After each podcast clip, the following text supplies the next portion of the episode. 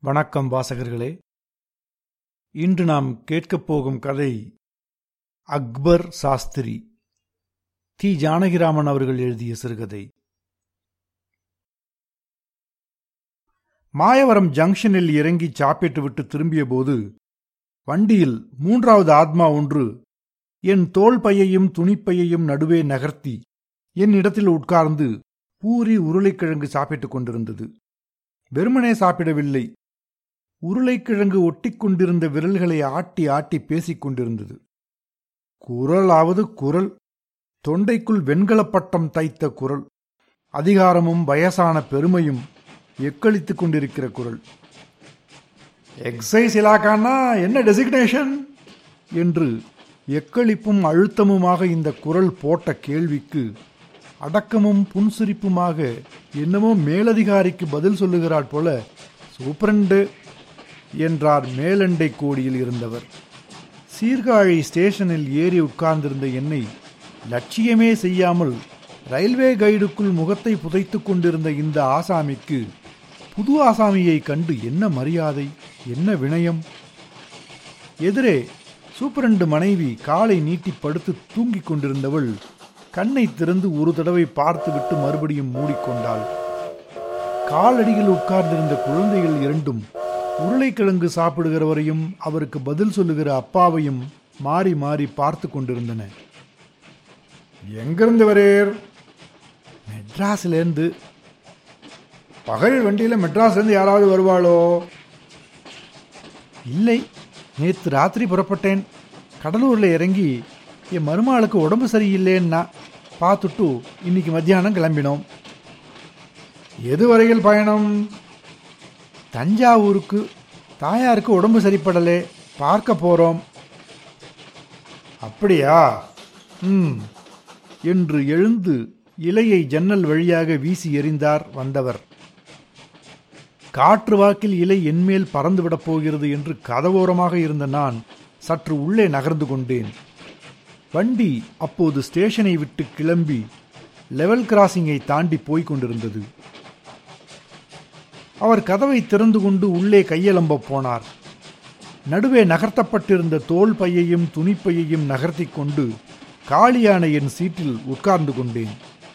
கையலம்பி விட்டு வாயை துடைத்து கொண்டவர் இடத்தை மீட்டுக்கொண்ட என்னை அலட்சியமாக பார்த்துவிட்டு நடுவில் உட்கார்ந்து கொண்டார். ஆள் ஆறடி உயரத்துக்கு குறைவில்லை. இரட்டை நாடி இல்லை. ஆனால் ஒல்லியும் இல்லை. சாட்டை மாதிரி முருகு ஏறிய உடம்பு நேரான உடம்பு. உட்கார்ந்திருந்த போது கூட வளையா நேர் முதுகு. கருப்பில்லை மாநிறமும் இல்லை. அப்படி ஒரு கருப்பு. சந்திரவளைய வழுக்கையில் ஓரம்பட்டிருந்த தலைமயிர் முழுவதும் நரைத்திருந்தது. நீல மூக்கு நீல கை கால் குரலில் தெரித்த அதிகாரத்திற்கு ஏற்ற உடம்புதான். உட்கார்ந்து கொண்டவர் நீ போடா கிறுக்கு சின்ன பையா என்று சொல்லாமல் லேசாக எனக்கு முதுகை காட்டிக்கொண்டு திரும்பி உட்கார்ந்து விட்டார். ம் தாயாரை பார்க்க போறீராக்கும். என்ன விசேஷம்? போன மாசம் உடம்பா கிடந்தா? அப்ப போய் பார்க்க முடியலே. எனக்கும் இப்பதான் லீவு கிடைச்சது. நீங்க? அதே அடக்கம் புன்னகை. நானா? எனக்கு மதுரை கோவிந்த சாஸ்திரின்னு பேர். அட்வொகேட்டாக இருக்கேன் ஒரு கேஸ் விஷயமா பட்டணம் போயிட்டு வரேன். மாயவரத்தில் எங்கள் சகோதரியை கொடுத்துருக்கு. இறங்கி பார்த்துட்டு வரேன். முதல் கிளாஸில் டிக்கெட் கிடைக்கல. செகண்ட் கிளாஸ் தான் இருக்குன்னா வாங்கின்னு வந்து ஏறிட்டேன். ராத்திரி சாப்பிட்றதில்ல. பலகாரம் பண்ணுறேனே அண்ணான்னா நான் தங்க. அடிப்போடி பைத்தியம்னு வந்துவிட்டேன் பூரி ரெண்டு வாங்கினேன் சாப்பிட்டேன். உண்டி ஆளுக்காக பலகாரம் பண்ண சொல்லவாவது ஐயா இப்போ என்ன செத்தா போயிட்டேன்? என்று சொல்லிக்கொண்டே கோவிந்த சாஸ்திரி வண்டியை சுற்றி ஒரு நோட்டம் விட்டார். குழந்தைகளை பார்த்தார். உம்ம குழந்தைகளா? ஆமா. என்ன வயசாகிறது? அவன் தான் பெரியவன். பத்து ஆறுது. இவ சின்னவ. இப்ப ஏழு நடக்கிறது. மலேரியா அடிச்சு கிடந்தாப்புல இருக்க ரெண்டும். ஏலே இங்க வா. வாடா. பரவாயில்ல வா. ஒன்றும் பண்ணலை. பையன் வந்து நின்றான். குச்சி குச்சியாக இருந்த கையை பிடித்தார் கோவிந்த சாஸ்திரி. கை முழுவதையும் ஒரு முறை தடவினார். நாக்க நீட்டு. கண்ணை காட்டு. அதெல்லாம் ஒன்றுமில்லை. சாப்பிடவே மாட்டான். சாப்பிட உக்காந்தான்னா பருப்பு நன்னால நெய் நாத்தம் அடிக்கிறது. இப்படி ஏதாவது சொல்லி எழுந்துட்டு போயிடுவான் என்றார் கோடி ஆசாமி சட்டையை தூக்கு. பையன் சட்டையை தூக்கி வயிற்றை காண்பித்தான். அதை ஒரு அழுத்து அழுத்தி ம் என்ற வண்ணம் அவனை பார்த்தார். ஏண்டா முழங்கால் முழங்கையெல்லாம் இப்படி எலும்பு முட்டுறது? கண்ணுக்கு சுண்ணாம்பா இருக்கு. நித்தம் ஒரு முட்டை கொடுமையா? எல்லாம் பார்த்தாச்சு. எதையும் தொடமாட்டேங்கிறான் சார். காட்லிவர் ஆயில் அதுவும் கொடுத்து பார்த்தாச்சு.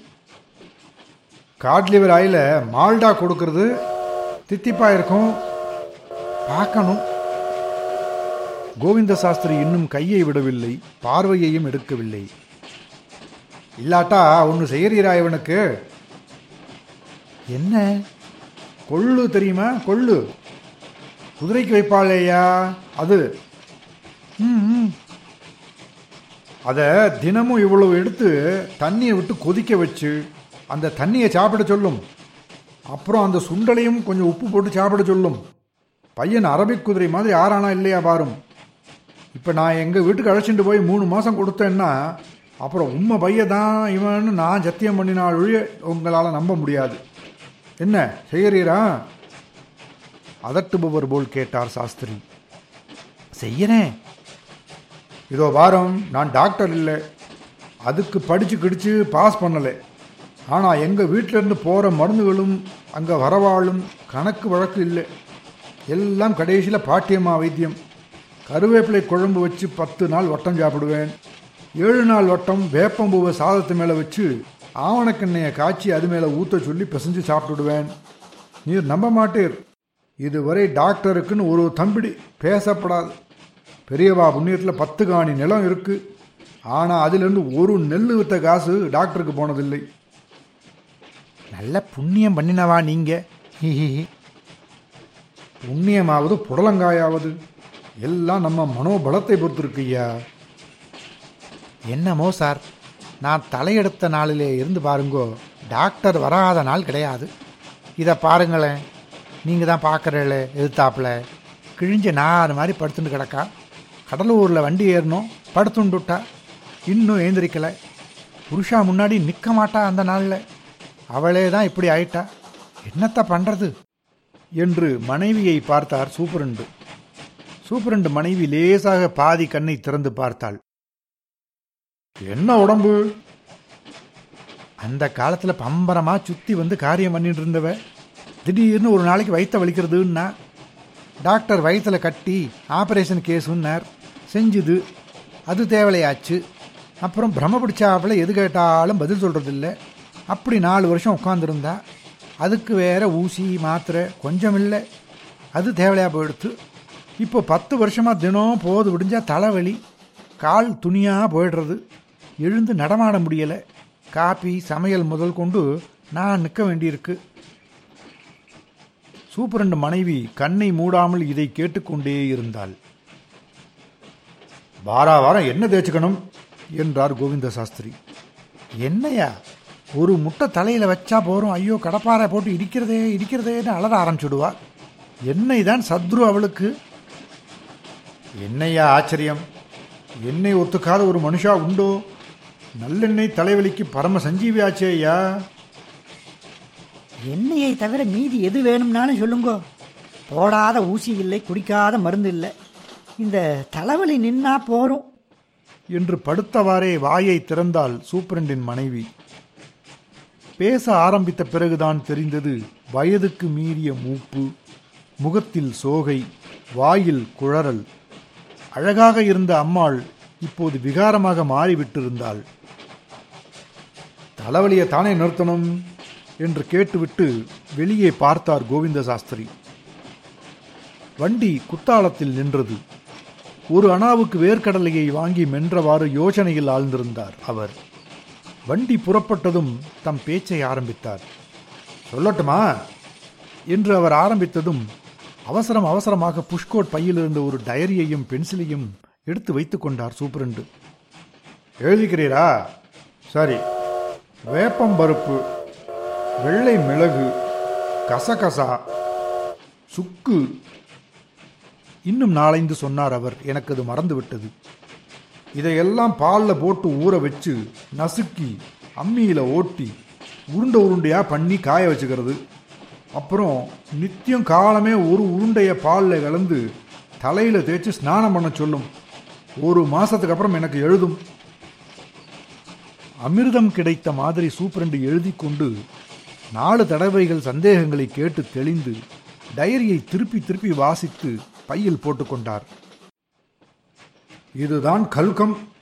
எல்லா கம்ப்ளைண்ட்டுக்கும் சேர்த்திருக்கேன் அம்மா. உங்க தலைவலி இன்னியோட தீர்ந்தது என்றார் சாஸ்திரி. அந்த அம்மாள் எழுந்து உட்கார்ந்து அதை இன்னொரு தடவை நன்னா கேட்டு வச்சுக்கோங்கோ என்றாள் தன் புருஷனை பார்த்து. சாஸ்திரி இன்னும் பல ரகசியங்களை எல்லாம் சொன்னார். சொறி சிரங்கு சீதபேதி ஆஸ்துமா பாலுண்ணி இப்படி பல வியாதிகளுக்கு அவரிடம் சஞ்சீவிகள் இருந்தன. சூப்பரண்டின் கண்கள் மேலே அகல இடமில்லை. அப்படி ஒரு வியப்பு. தன்வந்திரி சித்தர்கள் எல்லாரும் அவர் மேல் கருணை கொண்டு இரண்டாம் வகுப்பில் சக பிரயாணியாக வந்து காட்சி கொடுத்து வினை தீர்த்த பரவசத்தை அவருடைய மரியாதையிலும் அடக்கத்திலும் காண முடிந்தது. இத்தனைக்கும் நான் டாக்டர் இல்லை. என்றார் சாஸ்திரி மீண்டும். எனக்கு வயசு எத்தனை இருக்கும்? இங்கே சொல்லும் பார்ப்போம். வியப்பில் ஆழ்ந்து கிடந்த சூப்பரண்டு தயங்கி புன்சிரிப்பு சிரித்தார். சும்மா சொல்லும். ஐம்பது இருக்கும். ஐம்பதா? எனக்கு அறுபதாம் கல்யாணம் ஆகிய எட்டு வருஷம் ஆச்சு ஐயா. அறுபத்தெட்டா? உங்களுக்கா? முதுகை பார்த்து கொண்டிருந்த எனக்கும் நம்பத்தான் முடியவில்லை. பின்ன என் பெரிய பெண்ணுக்கே இப்போ வயசு நாற்பத்தஞ்சு அவள் பிள்ளை அக்கவுண்ட்ஸ் ஆஃபீஸராக முந்தா நாள் வேலை ஒத்துண்டிருக்கான். என் பெரிய பையனுக்கு வயசு நாற்பது முடிஞ்சுடுத்து. நீர் மாத்திரம் இல்லை பார்க்குறவா ஒவ்வொருத்தருமே இப்படித்தான் ஆச்சரியப்பட்டுருக்கான்னு ஏ அப்பா என்று அவரையே ஒரு நிமிஷம் பார்த்து சூப்பரண்டு புன்சிரிப்பு பூத்து கொண்டிருந்தார். நீங்கள்லாம் அந்த காலத்து மனுஷா? யாரு? நன்னா சொன்னீரே எந்த காலத்திலையும் முடியும்யா? திடீரென்று கோவிந்த சாஸ்திரி ஆங்கிலத்தில் பேச ஆரம்பித்தார். குரலும் தணிந்தது. ரகசியம் என்ன தெரியுமா? எட்டாவது குழந்தை பிறந்தது. என் சம்சாரத்தை பார்த்தேன். என்ன சரிதானேன்னேன் சரின்னுட்டா அதில் இருந்து ஒதுங்கிவிட்டோம் அப்போ எனக்கு முப்பத்தெட்டு வயசு தான் அப்படியா? அப்படியே தான். எங்கள் அப்பா அம்மா செஞ்ச தப்பையும் உணர்ந்துன்னுட்டேன் எனக்கு பதினேழு வயசில் கல்யாணம் பண்ணி வச்சாலே அதை சொல்கிறேன் என் பிள்ளைகளுக்கெல்லாம் முப்பது வயசுலே தான் கல்யாணம் பண்ணுறது பெண்களுக்கு இருபத்தி ரெண்டு வயசுக்கு அப்புறம் தான் கல்யாணம் பண்ணுறதுன்னு தீர்மானம் பண்ணிட்டேன். அப்படியே நடத்திண்டும் வரேன். நீர் பார்க்குறது எனக்கு புரியுறது. என்னடா அது? ஒரு பக்கம் சுக்கு கஷாயம் கருவேப்பிலை குழம்புன்னு ரொம்ப பாட்டியாக இருக்கான். இன்னொரு பக்கம் பார்த்தா ரொம்ப அல்ட்ராவாக இருக்கானே நினைக்கிறீர். உண்டா இல்லையா? ஆமாம் ஆமாம் அதனால தான் என் சம்பந்தி என்ன அக்பர் சாஸ்திரின்னு கூப்பிட ஆரம்பித்தார் ஏன் நேன் அக்பர் சக்கரவர்த்தி எப்படி இருந்தால் உலகத்தில் இருக்கிற நல்லதெல்லாம் சேர்த்து தனக்குன்னு ஒரு வாழற முறையை ஏற்படுத்தின்றான் அந்த மாதிரி நீங்களும் இருக்கேள்னார் அவர். பொண்களுக்கு கல்யாணம் பண்ணினேன் பிள்ளைகளுக்கும் பண்ணினேன். முதல் காரியமாக ஊர்வலத்தை நிறுத்தினேன்.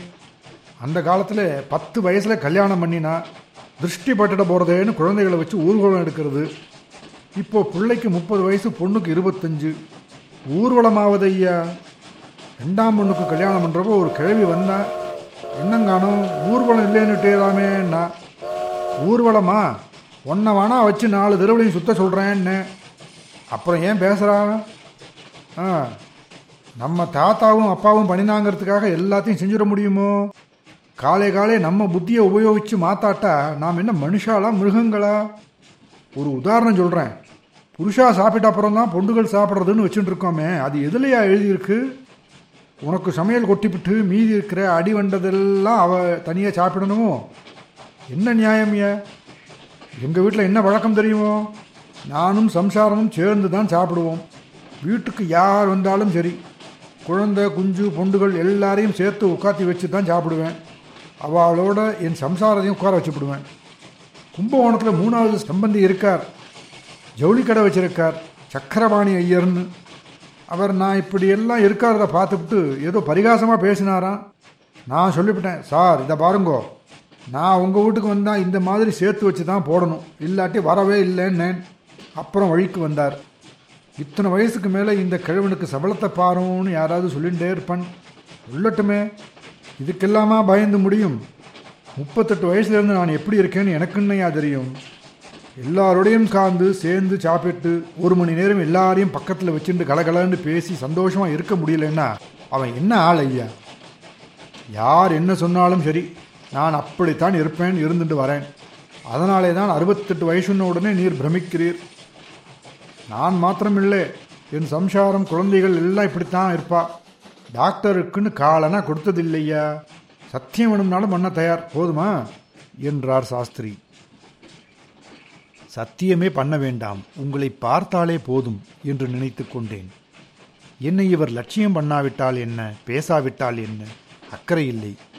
இந்த வயதில் இவ்வளவு நேர் முதுகு கனார் கனார் என்று இந்த குரல் டாக்டருக்கு ஒரு நெல் கூட கொடுக்காத பத்து காணி. ஏ அப்பா! எதிரே சூம்பின கையும் காலுமாக இரண்டு குழந்தைகள் துணியாக கிடந்த சூப்பரண்டின் மனைவியின் சோகை பாய்ந்த உடல் சூப்பரண்டின் முகத்தில் நிரந்தரமாக கோடிட்டு விட்ட குடும்பக் கவலை. இத்தனைக்கும் நடுவில் அக்பர் சாஸ்திரி சித்த புருஷர்கள் அரைக்கை சட்டையும் வேஷ்டியும் அணிந்து வந்தது போல் உட்கார்ந்திருந்தார். அவருக்கு பின்னால் வயிற்று வலி அதாவது நான். என்னை மூன்று வருஷங்களாக வதைத்துக் கொண்டிருக்கிற வயிற்று வலியை நான் சொல்லவில்லை. சொல்லு சொல்லு என்று அது முனகின குரல் கேட்டது. அது மட்டுமில்லை. இசினோபீலியா இசினோபீலியா என்று என் மனைவி எட்டு வருஷங்களாக எனக்கும் அவளுக்கும் ராத் தூக்கம் வராமல் கண் பணிக்க பணிக்க இருமுகிற வாதையையும் சொல்லு சொல்லு என்றது. சொல்லுகிறேன் சொல்லுகிறேன் என்று அவற்றை சமாதானப்படுத்தி கொண்டிருந்தேன். திடீரென்று எப்படி சொல்கிறது? முன்னால் இரண்டு வார்த்தையாவது அவருடன் பேச வேண்டும். அதற்கு சமயம் கிடைக்காமலா போகும்? மதுரைக்கு எப்பவாவது வந்தீர்னா வீட்டுக்கு வாரும்.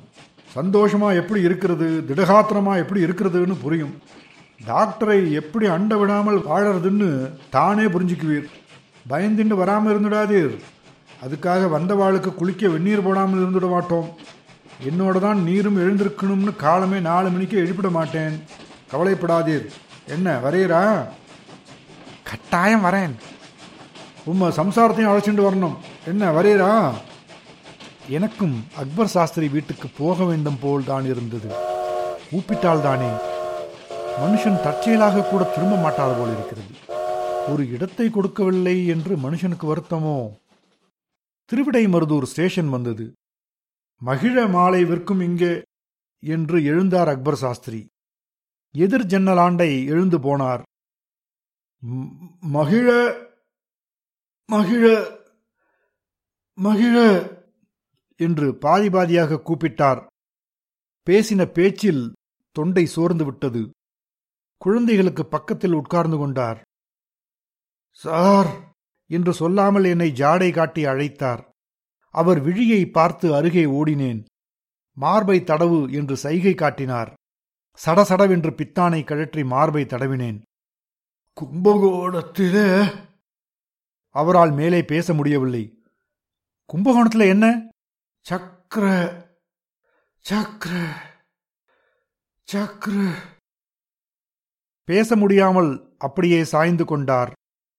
பையனின் கை அவர் முதுகுக்கும் ஜன்னலுக்கும் இடையே அகப்பட்டுக் கொண்டது. இழுத்து கொண்டான். என்ன சார்? என்ன சார்? என்று சூப்பரண்டு எழுந்து வந்தார். சார் சார் கோவிந்த சாஸ்திரிகள்! என்று உறக்க கூப்பிட்டார். அவர் மனைவி எழுந்து என்ன? என்று கண்ணை திறந்து நிலைமையை புரிந்து கொண்டு எழுந்து உட்கார்ந்தாள். இந்தண்டை வாடா கிச்சு கௌரி. என்று குழந்தைகளை கூப்பிட்டாள். நான் மார்பை தடவிக் கொண்டிருந்தேன். என்ன சார்? என்ன சார்? என்று பதறினார் சூப்பரண்டு. மூக்கில் கை வைத்து பார்த்தேன். என்ன சார்? கும்பகோணத்தில் அவர் சம்பந்தி பேர் என்ன என்று சொன்னார். சக்கரபாணி ஐயர் ஜவுளி கடை வச்சிருக்காராம். நீங்க இறங்கி போய் ஸ்டேஷன் மாஸ்டர் கிட்ட சொல்லி அவரை கும்பகோணம் ஸ்டேஷனுக்கு வரச் சொல்லி மெசேஜ் கொடுக்க சொல்லணும். ஏன்? என்ன? ஒன்றும் இல்லை. அப்படின்னா? அவர் மனைவி அருகில் வந்தாள். அடா ராமா! என்று சாஸ்திரியை பார்த்தாள். என்ன? என்றார் சூப்பரண்டு மறுபடியும். டாக்டர் உதவி இல்லாமலே அக்பர் சாஸ்திரி மனிதன் செய்கிற கடைசி காரியத்தையும் செய்துவிட்டார் என்று அவருக்கு புரிந்தபாடில்லை.